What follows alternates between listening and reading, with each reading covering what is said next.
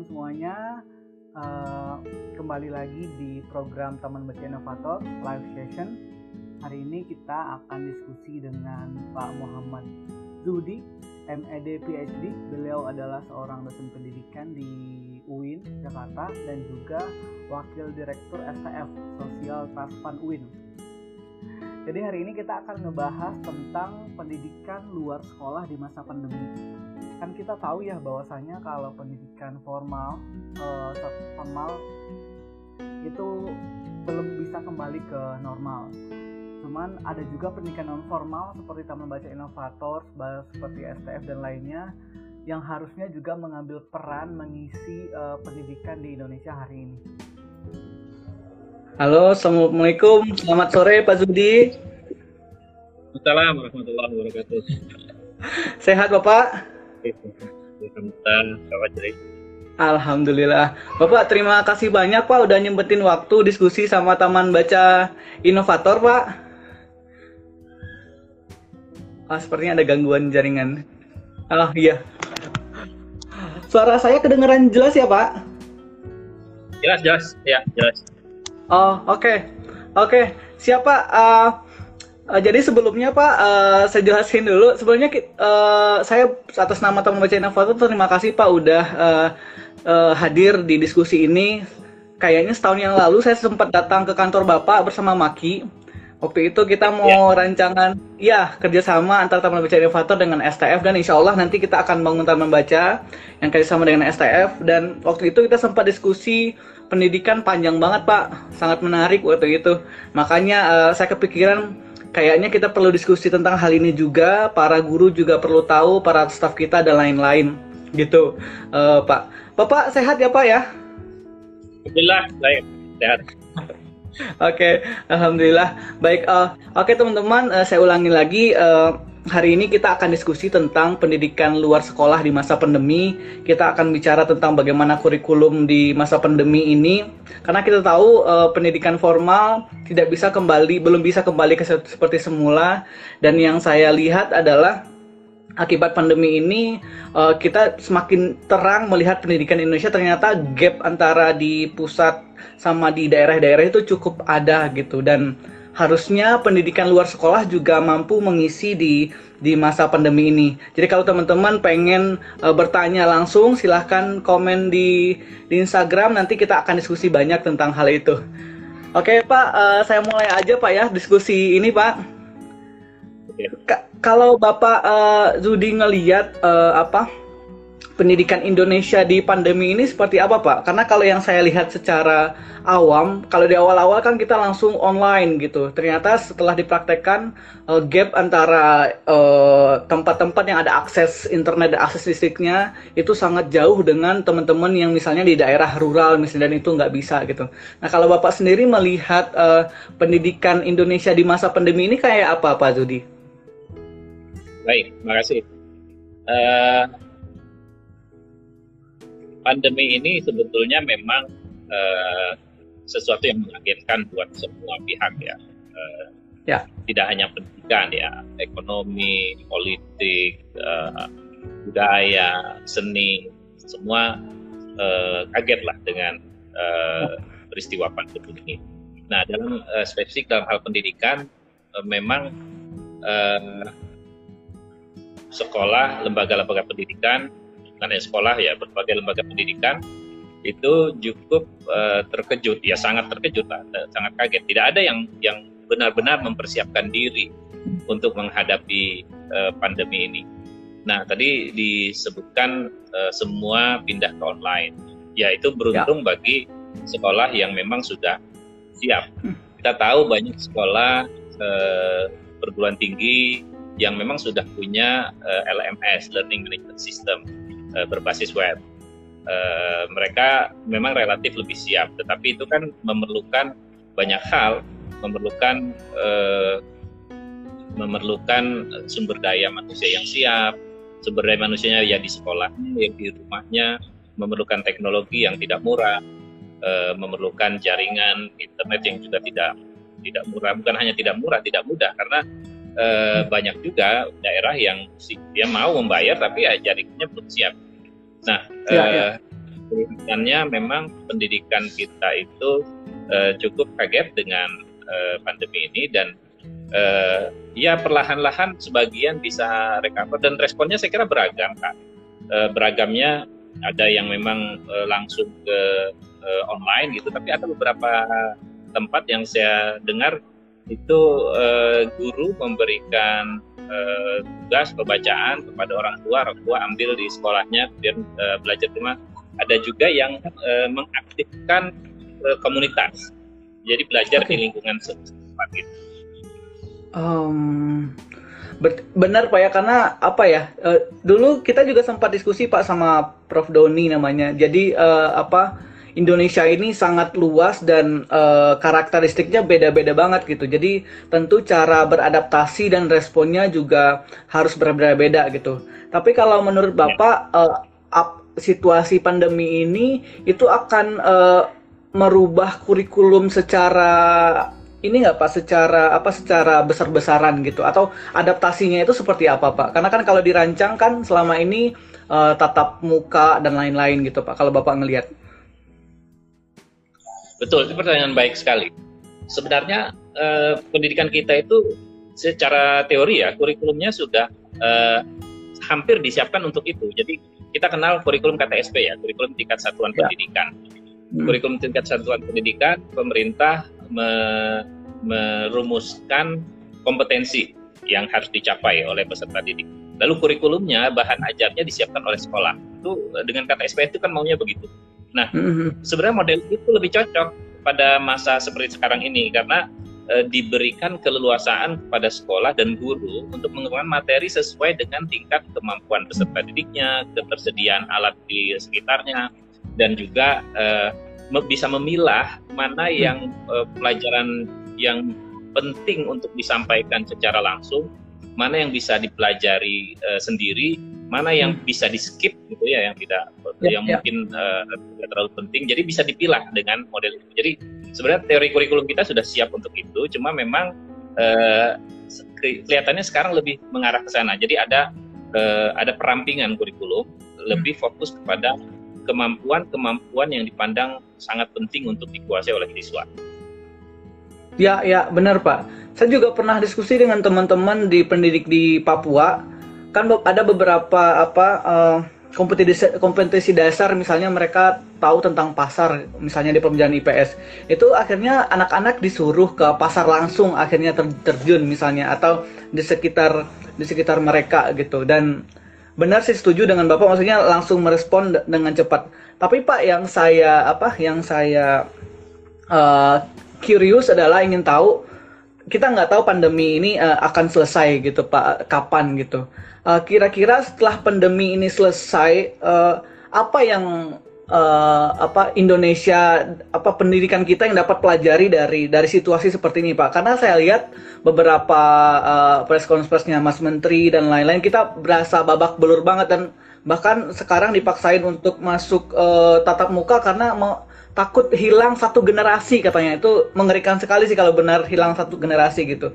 Nah, kalau Bapak lihat apa yang sebenarnya bisa kita pelajari di situasi ini nanti untuk uh, pendekatan kurikulum berikutnya gitu Pak? Ya, emang ada kekhawatiran loss of learning ya. Loss of learning ya. itu uh, siswa seolah-olah belajar seperti tatap muka seperti ini, mereka uh, ada yang Google Classroom, ada yang nge-zoom dengan gurunya, seolah-olah belajar. Ya. Tetapi tentu saja kita ini manusia sosial, banyak yang tidak bisa belajar uh, sebaik kalau bertatap muka. Apalagi ya. model banyak anak-anak yang mungkin kemampuan motivasi belajarnya itu sangat bergantung kepada atensi dari guru dan orang tuanya, itu tentu sangat terganggu. Hmm. Jadi memang uh, tanpa pembelajaran tatap muka, kekhawatiran loss of learning, kehilangan uh, satu atau dua jenjang uh, yang itu akan berdampak sangat signifikan pada masa depannya. Karena gini, eh, siswa katakanlah mereka kelas dua eh, S M P ya, kelas delapan ya. gitu ya. Nah, ada materi-materi yang eh, substansial yang penting untuk mereka kuasai, itu tidak mereka kuasai, mereka akan naik ke kelas sembilan. Nah, hmm. padahal itu akan menjadi fondasi untuk kelas sembilan dan menjadi fondasi untuk kelas sepuluh dan seterusnya. Jadi ada hmm. gap yang mungkin tidak, yang itu harus betul-betul diidentifikasi oleh para guru. Uh, dan saya kira uh, ini akan menjadi objek penelitian yang yang sangat penting ya, bagi para peneliti pendidikan. Uh, uh, potensi loss of learning yang akan terjadi itu apa? Kemudian materi apa yang sangat substansial yang harus dikuasai oleh uh, peserta didik pada pada masing-masing jenjang. Nah, disinilah tugas para perumuskuli group sekarang mencoba uh, merumuskan uh, hal-hal yang sangat substansial, misalnya kemampuan, kalau misalnya belajar uh, matematika saja, ya. uh, apa kemampuan matematika apa yang harus dimiliki oleh uh, siswa tingkat uh, S M P, apa yang dimiliki oleh tingkat, siswa tingkat S M P, sehingga uh, kemampuan itulah difokuskan untuk menghindari uh, learning gap yang yang uh, sangat jauh. Nah, itu uh, juga sangat bergantung nanti uh, uh, tentu saja kepada guru dan kepada orang tua. Nah, sayangnya kan memang tidak semua orang tua siap untuk mendampingi anaknya belajar di rumah, uh, dan tidak semua orang tua juga siap untuk menjadi guru di rumahnya. Itu menjadi tantangan. Nah, pelajaran penting saya kira bagi pendidikan kita adalah pertama uh, melihat kurikulum itu secara substansial, tidak uh, melulu terjebak pada hal-hal yang instrumental dalam kurikulum. Nah, hal yang substansial itu pada tujuan pembelajarannya, pada materi yang ingin disampaikan, dirampingkan sedemikian rupa, dan itu bisa harus dipahami betul oleh guru. Dan ya, berikan kewenangan kepada guru untuk merumuskan apa yang sebaiknya dia lakukan, karena guru yang tahu karakter peserta didiknya. Jadi untuk misalnya buat siswa pandai membaca, biarkan guru yang atur strategi. Tapi yang kita inginkan adalah siswa pandai membaca. Untuk membuat ya, siswa pandai e, algoritma, e, berikan e, tantangannya, berikan targetnya, lalu guru yang akan mengatur bagaimana cara memberikan kepada siswa. Nah, pelajaran itu yang saya kira penting dirumuskan oleh para pengambil kebijakan guru. Yang kedua adalah eh, ini menyadarkan orang tua bahwa pendidikan itu sejatinya kan tanggung jawab orang tua. Ya. Dan perhatian orang tua terhadap pendidikan harus lebih ditingkatkan. Dan ini saya kira pendidik, peran pendidikan luar sekolah itu sangat penting, bukan hanya kepada siswa tapi juga kepada orang tua siswa. Ya, ya Pak. Um... Menarik banget Pak, karena uh, saya juga sering diskusi dengan beberapa pihak ketika pandemi ini banyak juga ma, apa, uh, masalah atau tantangan-tantangan sosial yang muncul, misalnya tentang orang tua tadi. Uh, kalau saya berpendapat bahwa uh, belajar di rumah bukan memindahkan sekolah ke, ke rumah gitu, tapi kita lebih uh, apa, melibatkan banyak orang, mulai dari orang tua, guru, dan lain-lain. Orang tua juga di rumah sifatnya tidak harus menggantikan guru, peran guru di sekolah gitu, cuman juga menambahkan dan lain-lain. Tapi di, di lapangan adalah banyak juga Pak orang tua yang uh, bekerja nine to five dan lain-lain. Orang tua yang biasanya pagi ngantar anak, sore jemput anak, juga kaget dengan uh, kaget budaya dengan oh ternyata anak belajarnya gini gitu, apa-apa nangis, apa-apa nggak bisa gitu. Itu kan sebenarnya masalah-masalah kecil juga yang kita tahu ternyata apa uh, integrasi atau kolaborasi pendidikan kita selama ini hanya ternyata hanya sekolah dengan siswa aja, ternyata dengan guru kurang selama ini. Mungkin kedepannya juga bisa gitu kali Pak, artinya orang tua dilibatkan dari awal dalam kurikulum dan lain-lain. Begitu ya Pak, kira-kira ya Pak? Ya, saya kira itu sangat penting uh, untuk diperhatikan ya. Beberapa sekolah memang sudah uh, mulai menyiapkan itu, uh, menyiapkan komunikasi yang baik antara guru dan siswa. Dan tentu nanti uh, tugas penyusun kurikulum itu tambah lagi. Jadi uh, penyusun kurikulum itu membuat bahan ajar itu kan ada bahan ajar untuk guru, ada bahan hmm. ajar untuk siswa, nanti tambah lagi bahan ajar untuk orang tua. Jadi yes, orang tuanya yeah. tahu apa yang dipelajari siswanya. Ada satu hal penting lain yang saya kira perlu digarisbawahi uh, adalah uh, kelompok belajar. Kelompok uh, belajar. Ya, maksudnya gitu. Uh, jumlah siswa dalam satu kelas itu kan di sekolah-sekolah kita itu masih di atas, kebanyakan masih di atas tiga puluh ya. Hmm. Paling dikit dua puluh ya. Di atas nah, ideal ya, enggak ideal. Learning, online learning itu tidak ideal dengan jumlah yang sangat banyak itu, karena bayangkan kalau di kelas fisik saja, di kelas yang uh, tatap muka itu guru belum tentu bisa mengawasi satu kelas yang isinya empat puluh orang anak. Bagaimana ya. pula dengan uh, sistem online? Nah, dengan sistem online ini maka ada uh, demand uh, kelasnya akan di, harus diperkecil lagi. Nah, kelas diperkecil tentu akan uh, uh, membutuhkan sumber daya guru yang lebih banyak lagi. Uh, belum lagi misalnya anak saya ada keluhan begini, dia hmm. uh, karena guru kebanyakan tidak tidak merasa efektif, terlalu uh, banyak terlalu lama interaksi dengan uh, internet gitu, banyak guru memberikan tugas ya, supaya ya. anaknya belajar sendiri di rumah kan. Lalu anak saya bilang begini, saya tanya udah ngerjakan tugas belum? Ngapain ngerjain tugas? Penggurunya juga nggak baca tugas saya. Itu, iya. guru, kemarin juga belum dibaca sama gurunya ya. uh, jadi uh, anak juga merasa, walaupun guru kan ya saya sebagai guru juga merasa begini, sebenarnya guru ketika memberikan tugas itu yeah. bukan bukan uh. untuk dibaca oleh guru, sebetulnya untuk membuat siswa baca, membuat siswa belajar yeah. karena itu kan pertanyaan. Tapi siswa dimainnya kan lagi harus, kalau siswa menjawab tugas guru, guru harus memberikan feedback, benar nggak jawaban dia, yeah, uh, yeah. salah nggak guru. Nah itu ada, nah itu tidak mungkin kalau satu kelas isinya itu sampai empat puluh orang, guru akan kewalahan. Nah saya kira perlu juga dipertimbangkan eh, sekolah-sekolah eh, kalau ini eh, jangka panjang atau mungkin mulai dipertimbangkan eh, mulai mengambil atau me, eh, mempertimbangkan rekrut mahasiswa-mahasiswa yang eh, pendidikan guru itu menjadi semacam asisten. Jadi ada kelas ya. besar, lalu ada asisten, bikin kelompok-kelompok kecil, satu kelompok lima orang, enam orang, sehingga siswa merasa diperhatikan betul. Nah, itu saya kira akan kita akan membantu mengurangi potensi learning loss. Ya, ya benar Pak. Ujung-ujungnya salah satunya yang agak tanda kutip lucu adalah gap generasi kelihatan Pak. Karena kalau generasi Z begitu akrab dengan teknologi, dengan apanya, mungkin di beberapa kita masih punya guru senior yang mungkin masih gen boomer atau apa gitu. Itu kelihatan banget gitu Pak. Mungkin itu juga yang menjadi P R kita bareng-bareng gitu ya Pak ya. Betul sekali. Oh. Kan memang siswanya justru lebih paham dengan teknologi dibanding gurunya. Ya, ya. Betul. Benar-benar. Oke Pak, terima kasih ya teman-teman. Kalau mau bertanya silakan langsung di komen aja.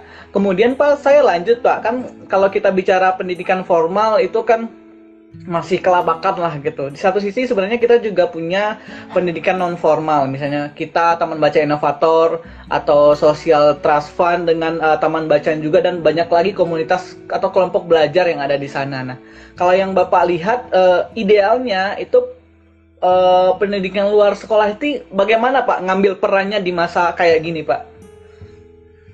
Ya, eh, saya mendengar cerita juga dari kawan-kawan yang mengelola P K B M ya, bahwa P K B M mereka juga mengalami kendala juga, apalagi eh, kawan-kawan P K B M itu kan pesertanya banyak dari eh, orang siswa yang sudah dewasa yang juga punya aktivitas lain dan terganggu juga aktivitasnya dengan pandemi ini. Tetapi uh, satu hal uh, saya kira uh, karena uh, uh, pendidikan luar sekolah, uh, pendidikan non formal itu berbasis masyarakat dan lebih dekat ke masyarakat.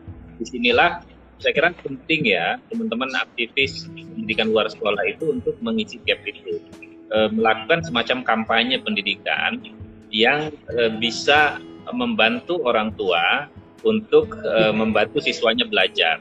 Mungkin perlu ada media-media yang yang uh, inovatif ya. Misalnya begini, kalau di daerah kota yang yang uh, masyarakatnya itu melek teknologi dan tidak ada transformasi teknologi, mungkin bisa buat semacam aplikasi sederhana yang melibatkan hmm. uh, masyarakat di sekitar itu sesuai dengan jenjang pendidikan kita.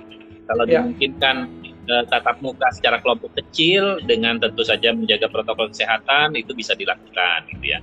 E, atau dalam nah kalau di masyarakat yang rural barangkali e, perlu di media-media yang lain, misalnya bikin e, poster, bikin flyer, ya. bikin handout handout yang sederhana yang memudahkan siswa untuk e, lebih membantu mereka memahami konten-konten pelajaran yang harusnya mereka e, kuasai. Dan itu memang perlu banyak inovasi yang uh, memanfaatkan beragam media uh, agar uh, membantu siswa yang belajar di sekolah supaya lebih bisa memanfaatkan waktu di.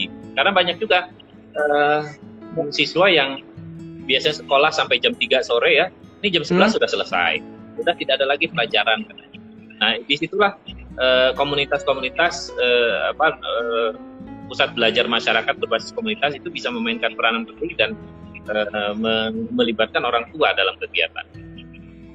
Ya, ya, ya, benar Pak. Artinya eh, kalau kita bicara sekolah formal tadi ada gap antara eh, sekolah dengan orang tua. Kalau di pendidikan luar sekolah ini para komunitas, para kelompok belajar bisa harusnya bisa memfasilitasi itu Pak ya, mengedukasi orang tua juga untuk uh, uh, pendidikan ini ya Pak ya. Betul sekali, ya. Oh, oke oke. Oke Pak, terima kasih Pak. Jadi udah udah kebayang sih sebenarnya pendidikan luar sekolah. Tapi kalau yang misalnya yang Bapak lihat mungkin atau yang Bapak baca juga uh, peran pendidikan luar sekolah kita ini sebenarnya apakah sudah cukup maksimal Pak? Uh, kalau misalnya contoh kita bicara sebelum pandemi misalnya, ditambah dengan uh, pas pandemi ini, Bapak melihatnya bagaimana Pak? Terus terang saja untuk data pandemi ini saya belum banyak uh, informasi ya tentang pendidikan luar sekolah. Ya. Tetapi di uh, sebelum pandemi itu terjadi, uh, pendidikan luar sekolah ini betul-betul menjadi solusi bagi Eh, pendidikan kita secara umum. Nah, bahkan begini, saya membayangkan sekarang ya, karena eh,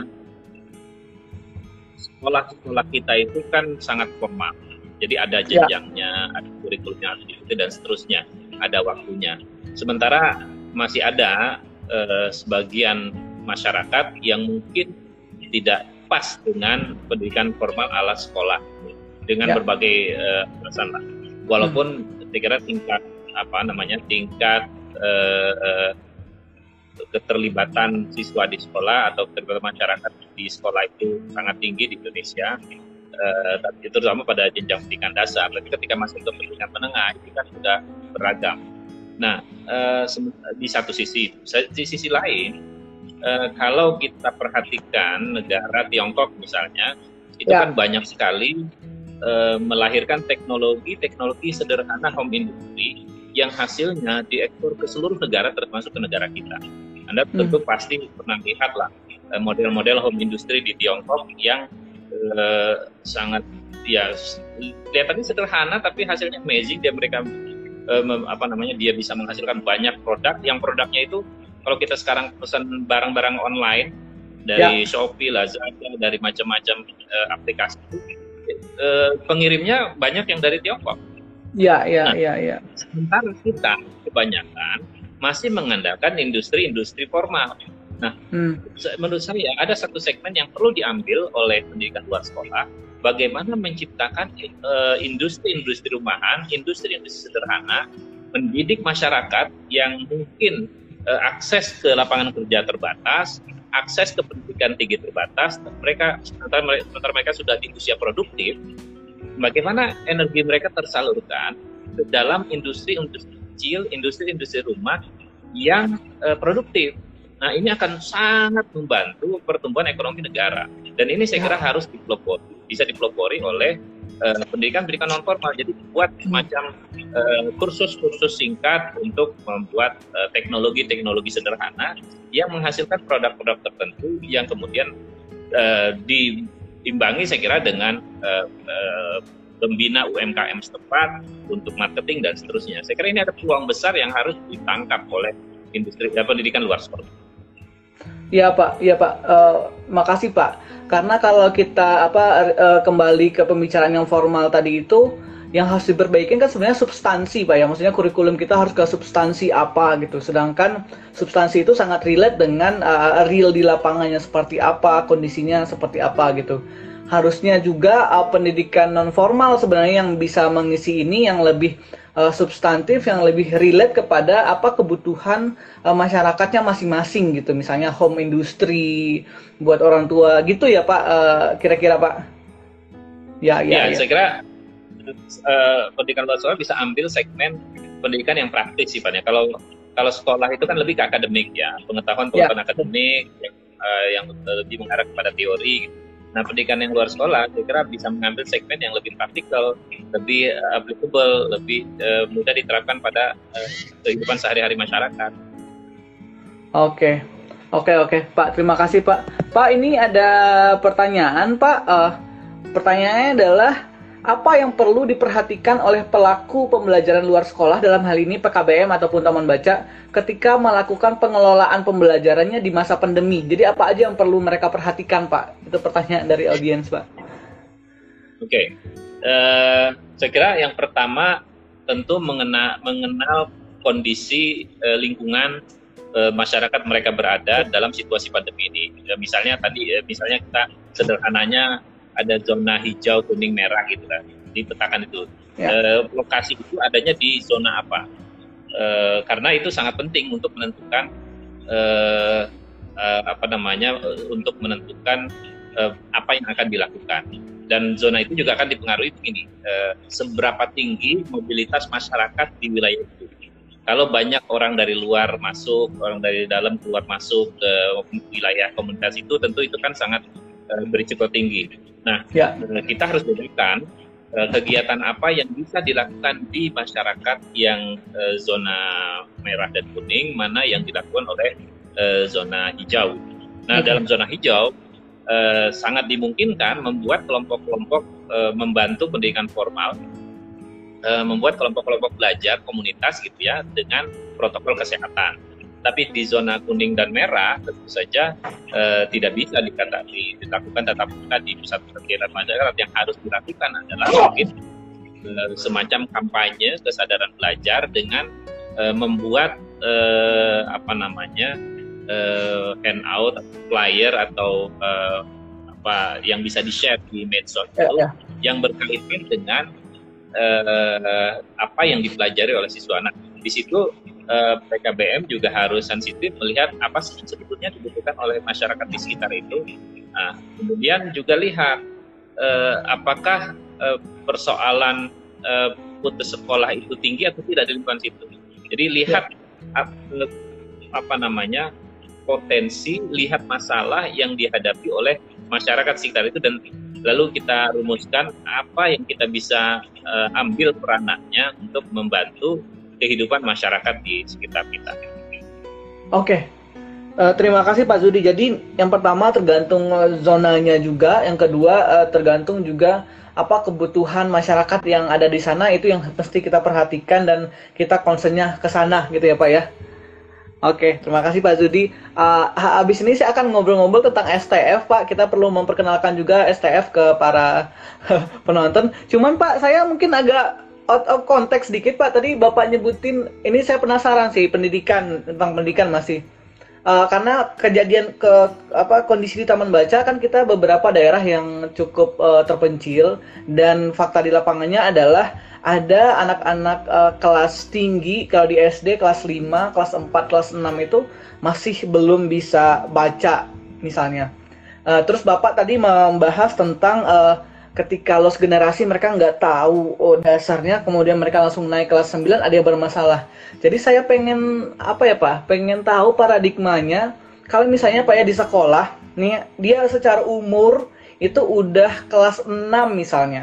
Tapi secara knowledge, secara skill kemampuan dia membaca masih terbata-bata.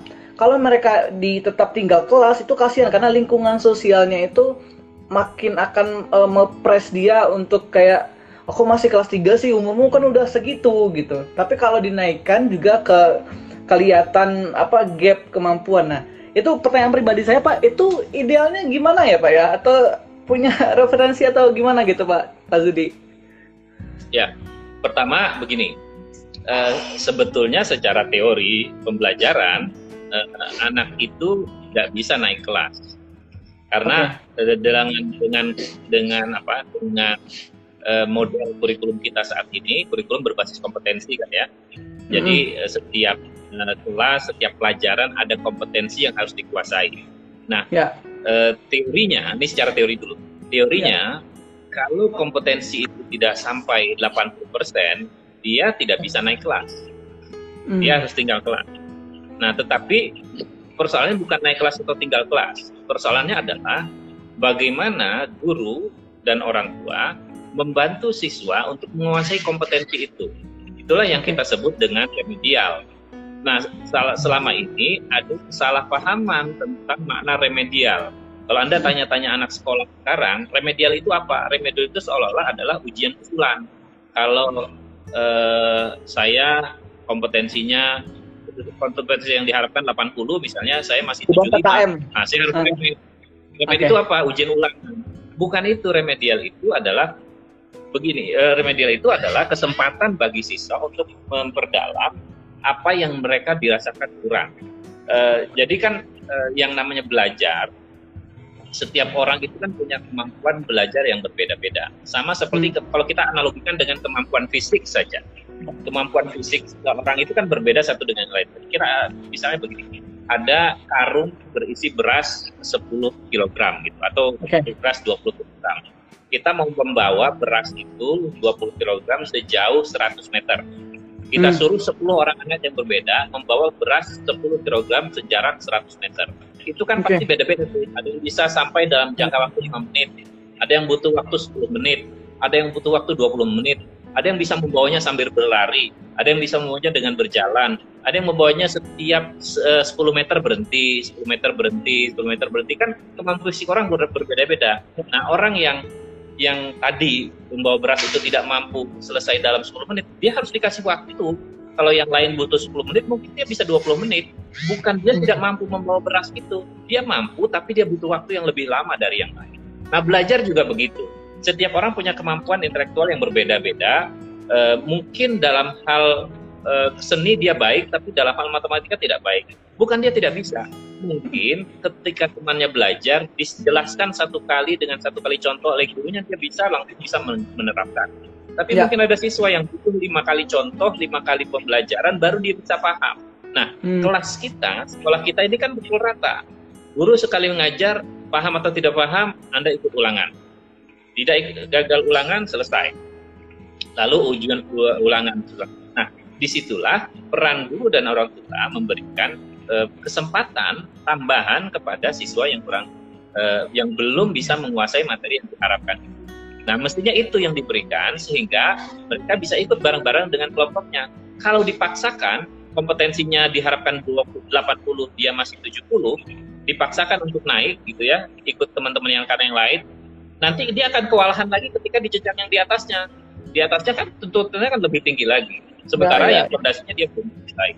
Nah, E, kalau itu terjadi tentu akan akan e, kasihan buat semuanya. Jadi dan yang ketiga, yang ketiga memang kita terjebak e, tadi yang Anda sampaikan betul sekali, kita terjebak pada penyamaan antara e, usia biologis dengan usia kematangan belajar. Ya. Padahal memang tidak tidak mesti sama dan e, harus dibiak, harus dipandang hal yang biasa ketika ada okay. orang yang usia biologis lebih tua tapi kematangan belajarnya lebih E, berbeda dengan yang lain, dan itu memang harus dibiasakan bahwa itu bukan sebuah kelemahan, itu itu memang karakternya dia, itu yang memang harus dipahami bersama-sama. Saya kira itu. Oke, ya, menarik banget Pak analoginya yang bawa berseri, e, benar sih, karena kan e, masyarakat kita juga kadang perlu diedukasi tentang hal-hal ini Pak ya, karena pandangan umumnya adalah ketika dia umurnya lulusnya udah S M P masih S D itu oh, malah masyarakatnya menekan si anak itu kayak wah udah gede, si anaknya makin malas kan jadinya. Yang harapan kita adalah mereka mengejar ketertinggalan dengan dikasih waktu, kemudian dengan pressure itu mereka masih ah ya udahlah malas bla bla dan lain-lain gitu. Dan dan ini uh, menarik banget Pak kalau misalnya ini juga bisa uh, apa kita edukasi juga buat uh, masyarakat nanti. Uh, diskusinya makin menarik teman-teman. Kalau misalnya teman-teman mau nanya tentang pendidikan, silahkan banget karena Instagram Live ini maksimal banget sih cuma sejam, karena lebih dari sejam tiba-tiba akan akan mati secara otomatis. Uh, kemudian Pak la- lanjut uh, tentang uh, Taman Baca Inovator dan S T F. Kemarin saya sudah sempat kunjungan Pak yang ke Bogor tentang uh, S T F dan ya. Menarik banget, tempatnya gede, kemudian ada banyak kegiatan di sana, pendekatan dengan masyarakat Pak R T juga bagus gitu Pak. Agar diketahui juga oleh teman-teman, eh, S T F itu apa Pak eh, sebenarnya, bisa dijelasin Pak? Oke, baik. Eh, S T F itu adalah kepanjangan dari eh, kependekan dari Social Trust Fund, eh, lembaga eh, sosial eh, masyarakat yang dilahirkan oleh Social Trust Fund. Ini pada awalnya dana sosial di kampus untuk membantu mahasiswa yang kurang mampu investasi. Okay. itu memperoleh beasiswa. Pada hmm. awalnya itu. Kemudian eh, karena kita lembaga sosial, maka berkembanglah lembaga sosial itu memperhatikan juga eh, kebutuhan-kebutuhan sosial yang lain, misalnya kalau ada eh, musibah, eh, itu kita juga perhatikan. Di samping itu kita juga bukan hanya memperhatikan kebutuhan eh, beasiswa mahasiswa U I N Jakarta, kita ke beberapa daerah yang kita anggap itu bantuan, kita menyalurkan bantuan dan beberapa daerah itu. Tapi belum belum besar dan tidak banyak, tapi paling tidak ya. Diinginkan. Nah selain itu karena lembaga sosial juga ada beberapa kegiatan sosial yang disebutkan kalau kita punya dua tempat yang itu wakaf dari ya di Jakarta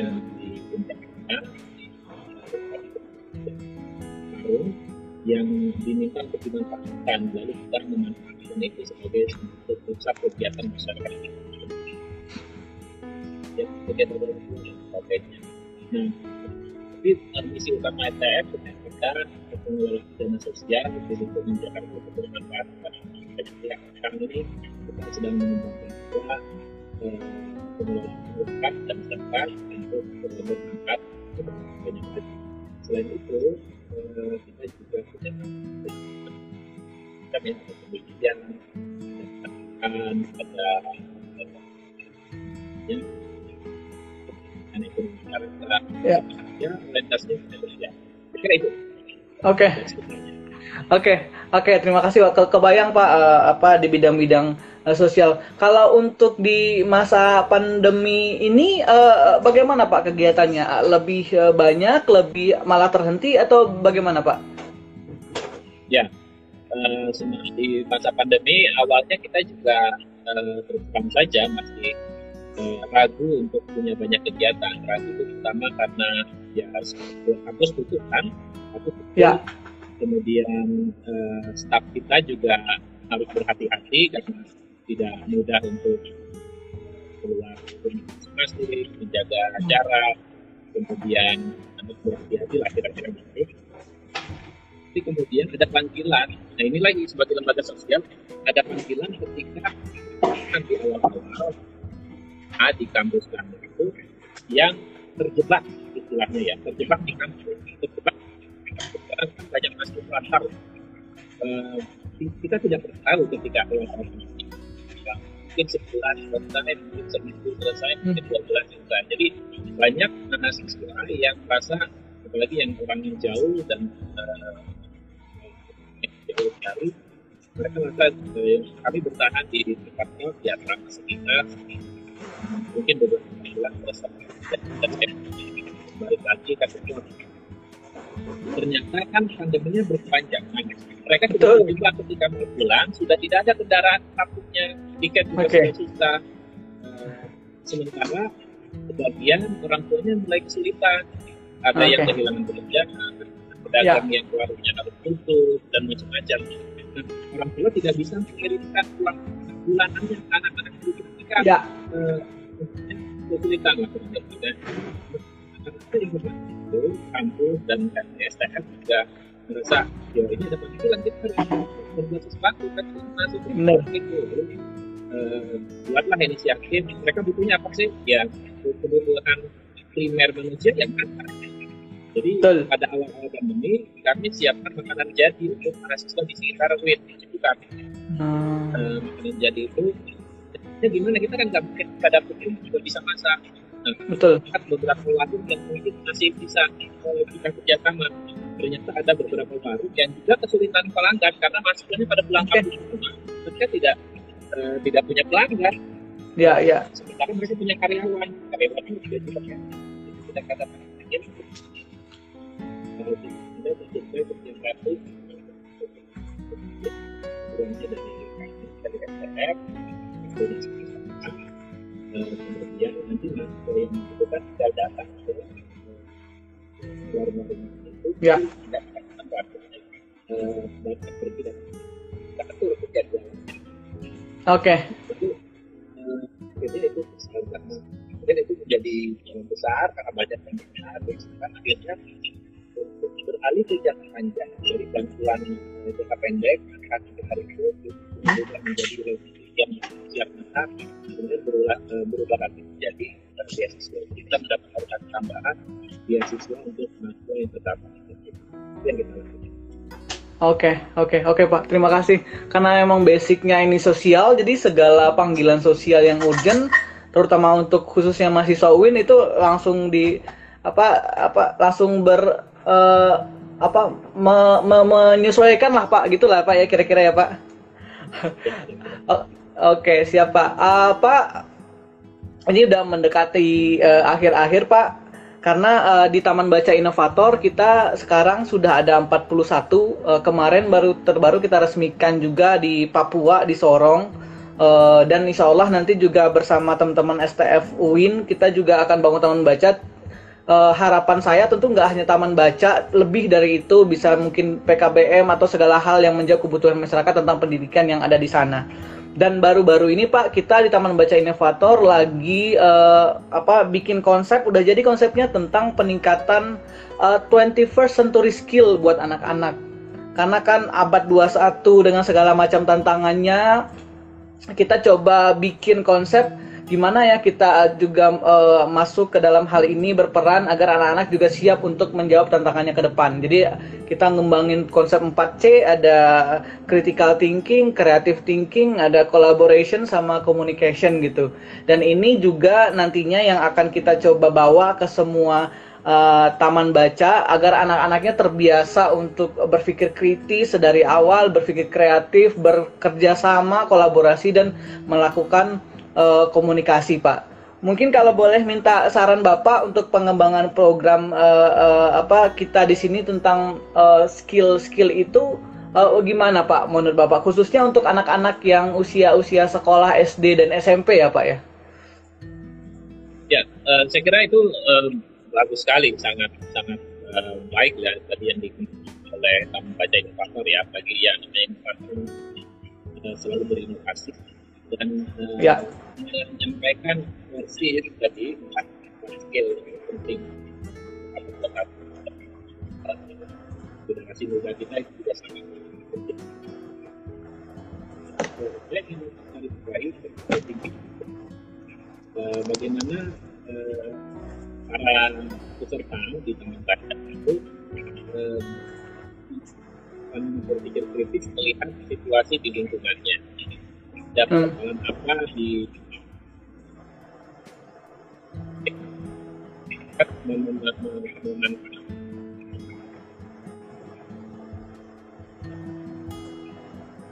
oke kalau bisa ditambahkan ya, bagaimana melihat eh, generasi generasi muda ini.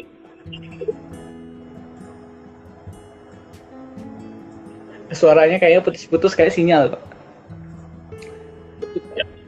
Iya, suaranya tapi ya. Gambarnya kelihatan, Pak. Oke, Pak, udah lancar, Pak.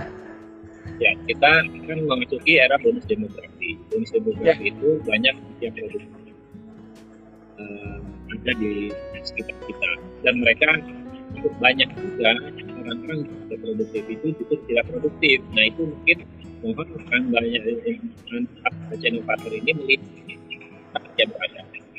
Banyak usia produktif yang ada di sekitar itu dan kita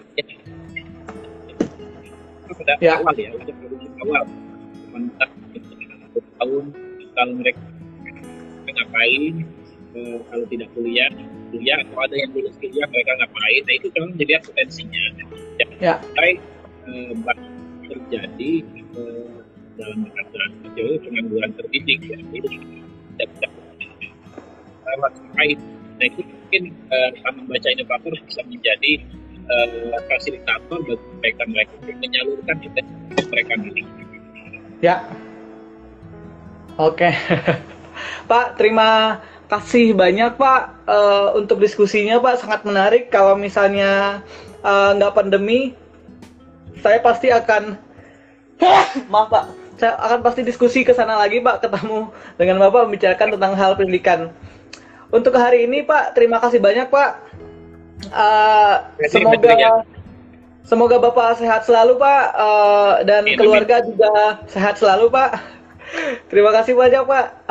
Oke, untuk teman-teman, sekian uh, diskusi dari uh, kami, Taman Baca Inovator dan Social Trust Fund U I N. Untuk teman-teman, selalu saya ingatkan, selalu pakai masker. Kalau nggak perlu keluar, jangan keluar. Ataupun pakai keluar, harus bawa hand sanitizer, cuci tangan, dan lain-lain. Pak Zuhdi, terima kasih, Pak. Salam sehat, Pak. Sukses. Terima kasih. Ya. Iya, Pak. Terima kasih, Pak. Assalamualaikum warahmatullahi wabarakatuh. Waalaikumsalam warahmatullahi wabarakatuh.